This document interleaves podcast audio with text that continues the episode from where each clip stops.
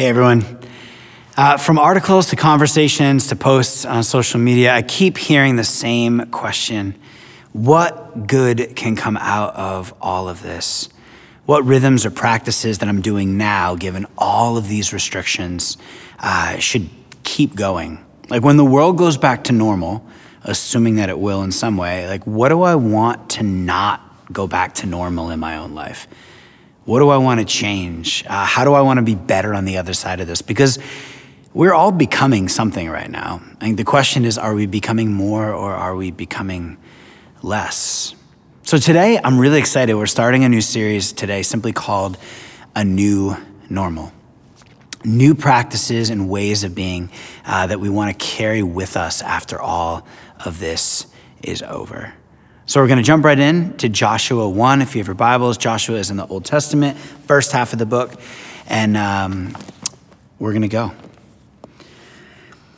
After the death of Moses, the servant of the Lord, the Lord said to Joshua, son of Nun, Moses' aide, Moses, my servant, is dead. Now then, you and all these people get ready to cross the Jordan River into the dry land. I'm about to give them to the Israelites. I will give you every place where you set your foot, as I promised Moses.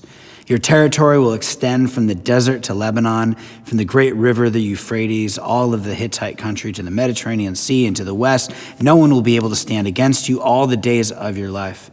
As I was with Moses, so I will be with you. I will never leave you nor forsake you. Be strong and courageous because you will lead these people to inherit the land I swore to their ancestors. Be strong and very courageous.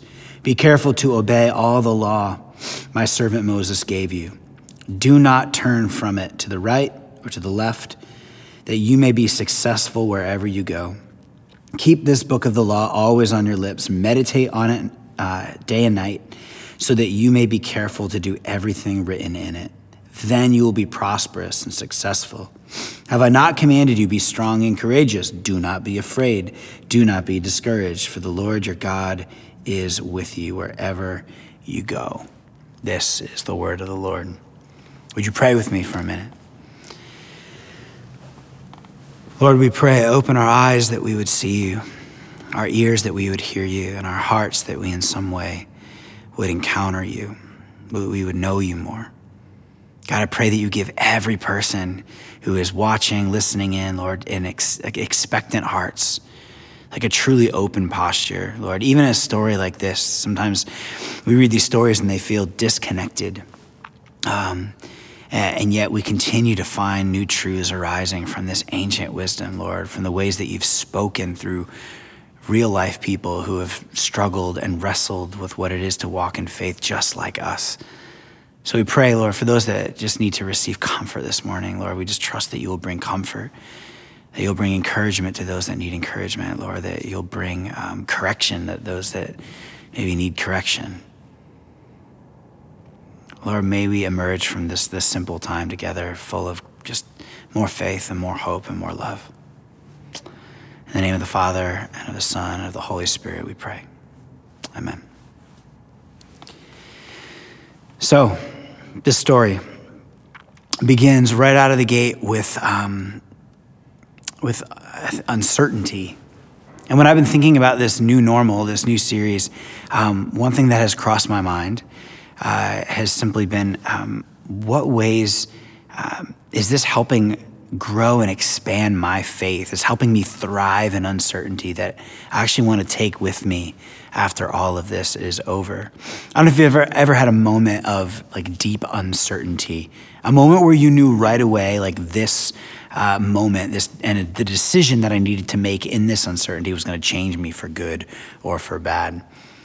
Um, many of you have shared this with from early on. I just knew uh, music was going to be a big, big part of my life. I had so many air bands. Um, every time a song came on the radio, like I, I, immediately imagined myself in a music video or performing at the Grammys. I had a friend who we would exchange um, songs with as soon as I learned how to play guitar. I started writing songs like mad.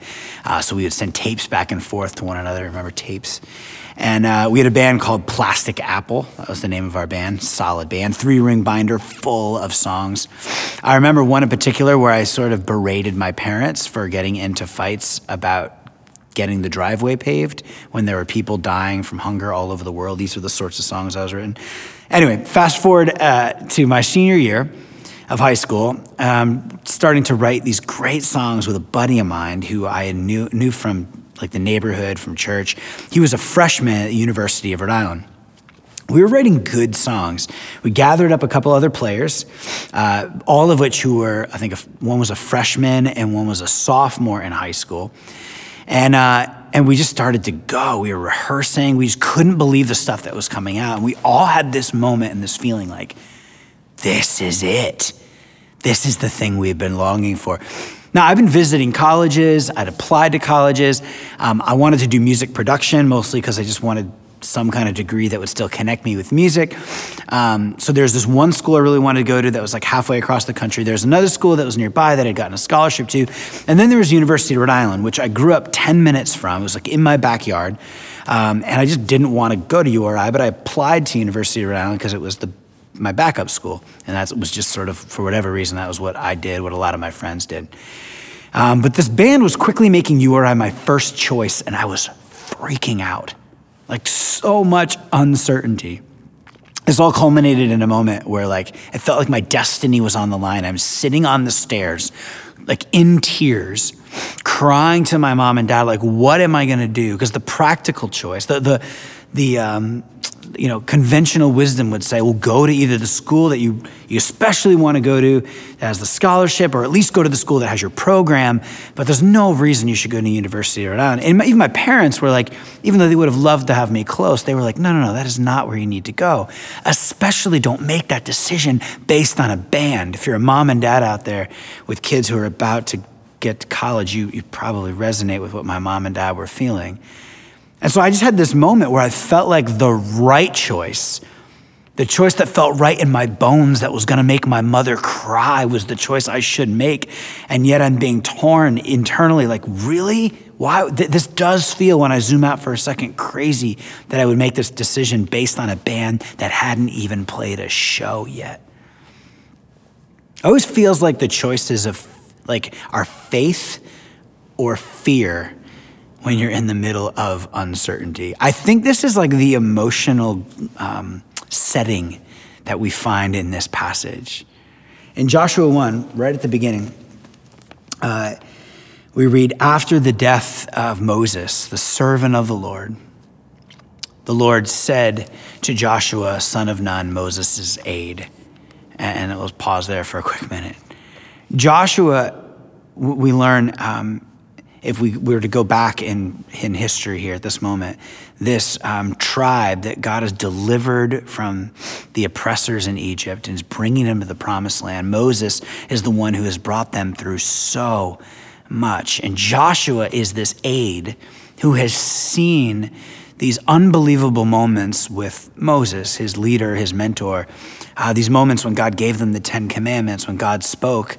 Moses gives uh, Joshua these challenges, these stretch assignments to go and scout out the promised land. He's been with Moses through some of the most cinematic moments in the life of these people. And we learn that Moses is, is dead. Everybody looked to Moses.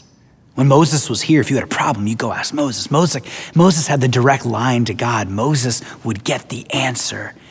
He had led them through thick and thin. He had fathered these people. And now the paradigm had just shifted. Moses is gone. The leader is gone. The cloud, if you know the story, is gone. The manna is gone. All the miracles are in the past, and there is a new paradigm and Joshua is now the leader. Life has never been like this before. And so Joshua has to lead.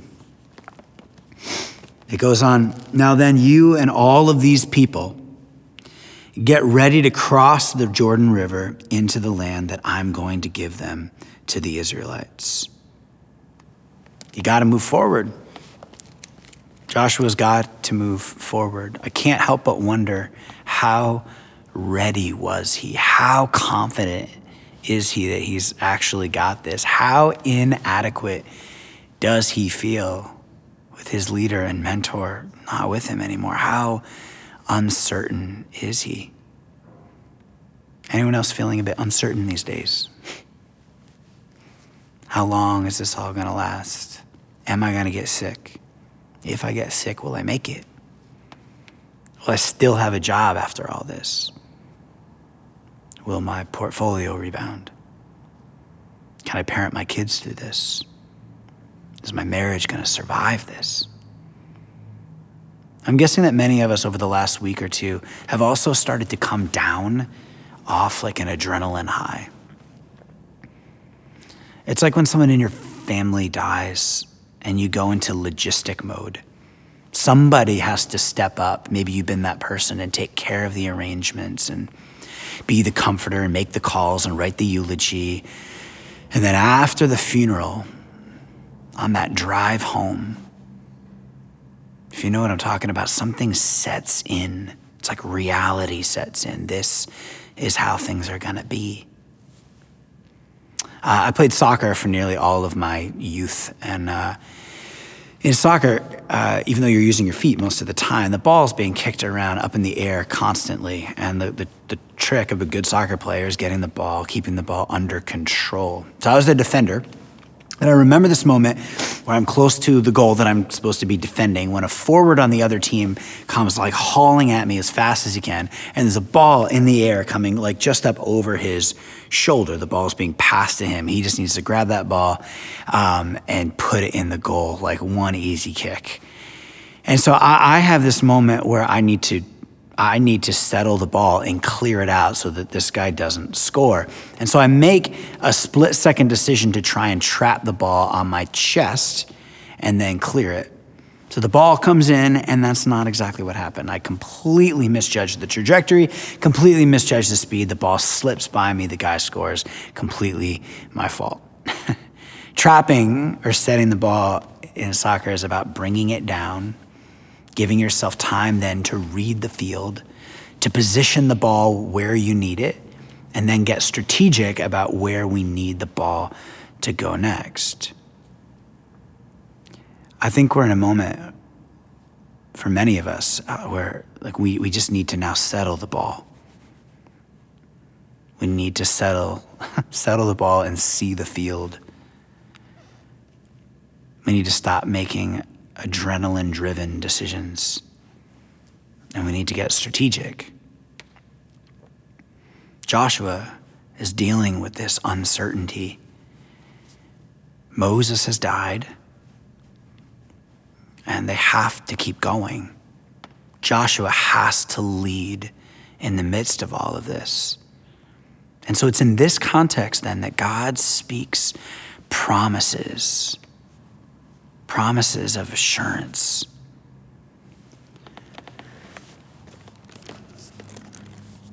You read in verse 3 I will give you every place where you set your foot. As I promised Moses, your territory will extend from the desert of Lebanon, from the great river, the Euphrates, all the Hittite country, to the Mediterranean Sea in the west. No one will be able to stand against you all the days of your life. As I was with Moses, so I will be with you. We get these big swooping statements. Like God here, though, is basically saying your future is secure. You're going to be okay. This, in so many ways, is what we spent time celebrating last Sunday if you were with us or with any other church community. This is what Easter is all about. It's this reminder in the resurrection that death doesn't have the sting that it once did, that death doesn't have the last word, that in some mysterious and beautiful way we can actually be sure of eternal life, that the ache and the pains of death that we'll feel in some way on this side don't have this, um, this doom attached to them. Jesus, um, shares these sorts of things with his disciples when he tells them, Take heart, I will go and prepare a place for you. He says, My Father's house has many rooms. There's nothing you have to do to earn it. Just accept the gift of grace and the gift of life everlasting. See, what we see is, and we're going to keep seeing as we go through this story in Joshua, is that Jesus um, mirrors, or this mirrors, what God is like and what we see and how Jesus interacts with his disciples. So let's keep going. He says, As I was with Moses, so I will be with you. I will never leave you or forsake you. In your uncertainty, in this new normal, you don't need to fear abandonment. This is another promise he gives here, another assurance. I'm not going to fail you. The word here, uh, forsake in the Hebrew, the word has this connotation of leaving or carrying. Um, I don't know if they still do home economics in high school, but I remember we had home economics. Um, and uh, you'd have to practice carrying a baby. Like, like one of the things was like learning about childcare and how to care for baby. One of the ways you do this is you'd carry around for like a whole week, like a carton of eggs. Um, and uh, you just have to make sure, obviously, they don't break. And, and this actually gets a little bit at what this Hebrew word, if you wanted to like circle the word forsake and just write underneath it, like, don't drop.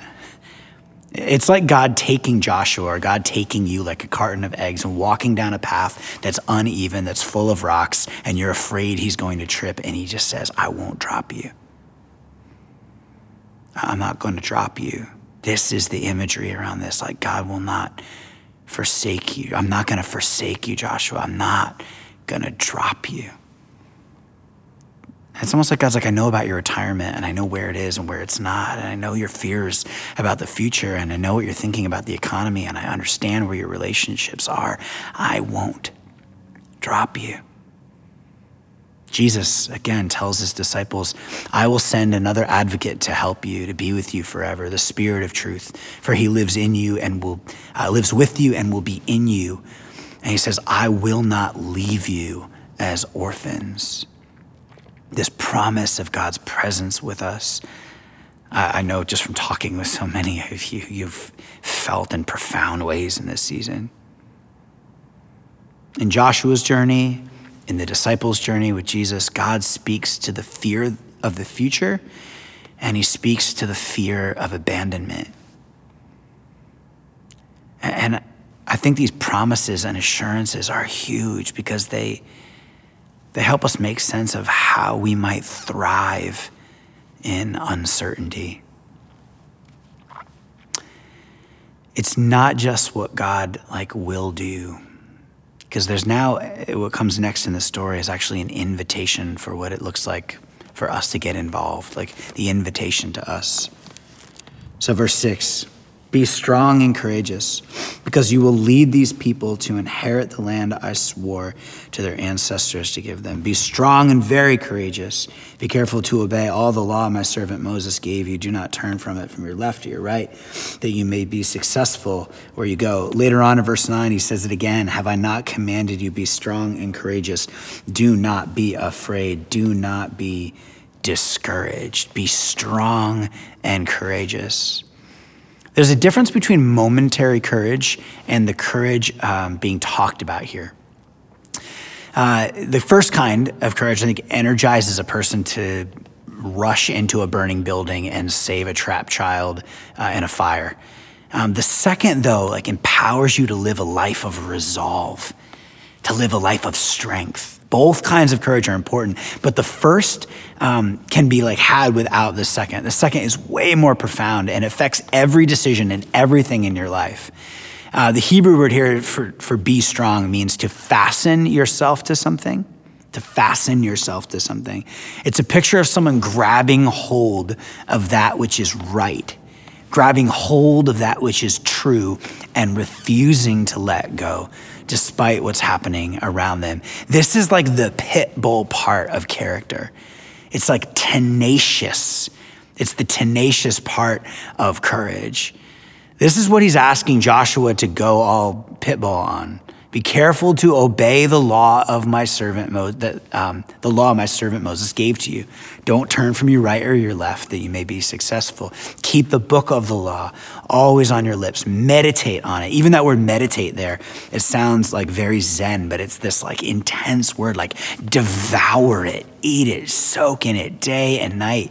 Be careful to follow it. Um, the, the important thing here is like grabbing hold of what's true. The prosperity of Joshua, first and foremost, depends on like the trueness of what he's putting in his mind and putting in his heart. You could say his moral compass. Like he could not deviate to the left or right, regardless of the circumstance, but could only move to the moral, you know, true north.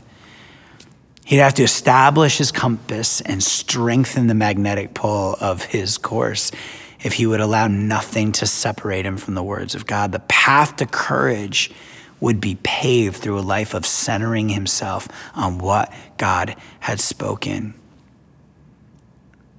God's saying it, it, you need to, to keep your heart and mind focused on that which is most true. Because let's be honest, our problem is not that we don't know what to do, but that we don't do what we know. The key to the future is not more information, at least it hasn't been in my life, but obedience and surrender and resolve to, to submit our lives to what God has made known, to the good and the true and the beautiful that we do know. When we do this, we begin to thrive in uncertainty and fear gets diminished. Courage is not the absence of fear, courage is the assessment that something else is more important than fear. Do we have the courage to hold fast to the promises and purposes and provision of God? Because there are two sides like to thriving in uncertainty. There's God's part, I will never leave you nor forsake you. And then there's ours. Be strong and courageous. In other words, hold fast to what's good and what's true. Surrender to that. In a moment of uncertainty, we lean on what we can be certain of, of what a follower of Jesus would simply call faith. Hebrews 11:1 says, "Faith is confidence in what we hope for, and assurance, or one translation says, certainty about what we do not see. Let me read that again. Faith is confidence in what we hope for and assurance or certainty about what we do not see. Jesus said things like this Seek first the kingdom of God, like seek first my way, and all of these other things will be added unto you. Uh, elsewhere, he says, Everyone who hears these words of mine and puts them into practice is like a wise man who built his house on the rock. Then the rain came down, the streams rose, the winds blew and beat against the house, yet it did not fall because it had its foundation on the rock. This would be on the word, on the thing that Moses gave Joshua, on the thing that you don't want to look away from. But everyone who hears these words of mine and does not put them into practice, does not meditate on them, does not devour them, does not like have the resolve and strength to go pitbull on them, is like a foolish man who built his house on sand. The rain came down, the streams rose, and the winds blew and beat against that house, and it fell with a great crash.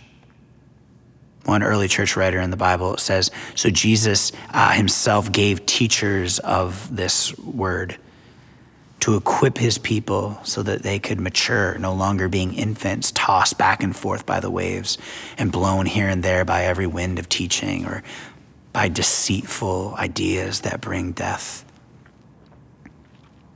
Friends, in this moment, in this storm, what ideas are you holding tight to? What promises are you building your new normal on? So, the problem, or one of the problems with our current moment, is that there is less to be certain of. This moment reveals where our securities are. I believe we have less to be uncertain of what we think. Uncertainty is only apparent uncertainty. Our future and our provision and our ultimate thriving are certain to God.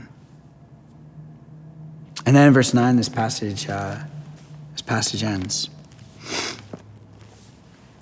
Have I not, he says it again, have I not commanded you? Like, have I said this enough yet? Be strong and courageous. Do not be afraid. Do not be discouraged, for the Lord your God will be with you wherever you go. I honestly believe that there is something that God wants you to do, some way to grow your faith. Especially as we go through this series together, not just to sit back and watch Him do something passively or wait for Him to do it, but we are in a moment that God is looking for you to embrace or in a moment where we can pursue and draw near. This is a moment where I think there is an invitation for us to, to grow our faith, to lean in and devour and set our hearts and minds on the promises of God, to be reminded of the way that He provides. Now, this would be a very normal place to end, um, but I want to add one more thing. Uh, Luke 9, uh, 57, 58, if you're following along. Luke 9, 57 says this, uh, and this is, we're zooming ahead to Jesus here. And uh, someone in the crowd comes up to him as he's often having crowds follow him wherever he goes. And he says, as they were going along the road, someone said to him, We don't know who this person is, I will follow you wherever you go. Now, I can imagine this was a very earnest statement. They meant this. They are like fired up. Maybe they've seen some healings. Jesus was an incredible uh, orator. Uh, would just, just he's blown away. He's like, I, I am going to follow you wherever you go. And Jesus says to him, it's like pours like some cold water on his enthusiasm. He says, Foxes have holes and birds of the air have nests, but the Son of Man has nowhere to lay his head. Jesus is responding with basically a, a question almost back to him Can you bear uncertainty?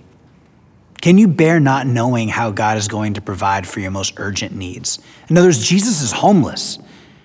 That's all he's saying here. I'm, ho- I'm homeless. I'm traveling through countries that you don't want to travel through. I'm talking with people that you think are disgusting, with the outcast, with the oppressed, and I'm headed to my death and I have no place to lay my head. I know you're saying this right now, but I want you to know are you able to deal with the uncertainty? Uh, can you deal with not knowing exactly how God's going to provide some of your most urgent needs? Jesus actually talks about this a lot. It's a question that Jesus, I think, wants all of his disciples, all of his apprentices to wrestle with. There are simply going to be times when we don't know where the provision is going to come from. There are uncertain seasons. And it's usually in those moments that are the most powerful God moments. And we're in that moment right now. And so I just um, want to encourage you like, take heart. He's with you. Like, take heart. You, you can trust that the future is secure.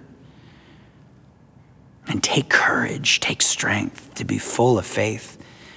And don't let this idea of being able to thrive in uncertainty be like a COVID 19 thing.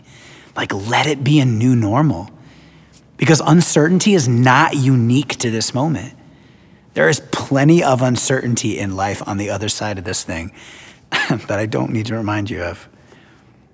We are all becoming something right now. Let's become more.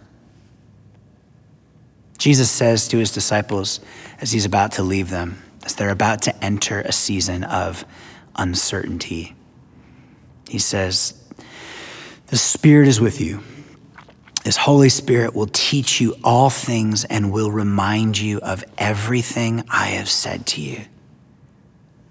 He'll remind you of everything, all that, the, the, the, the word of God. He'll remind you of all the things that Jesus has preached. This is um, God telling Joshua, like, don't turn to the left or to the right. Stay focused on the promises, on the way of God. He says, The Spirit will remind you of everything I've said to you. And then he says, Peace I leave with you. My peace I give you. I do not give to you as the world gives. Do not let your hearts be troubled, and do not be afraid. I humbly submit that as he said this to his disciples, he says this to us now.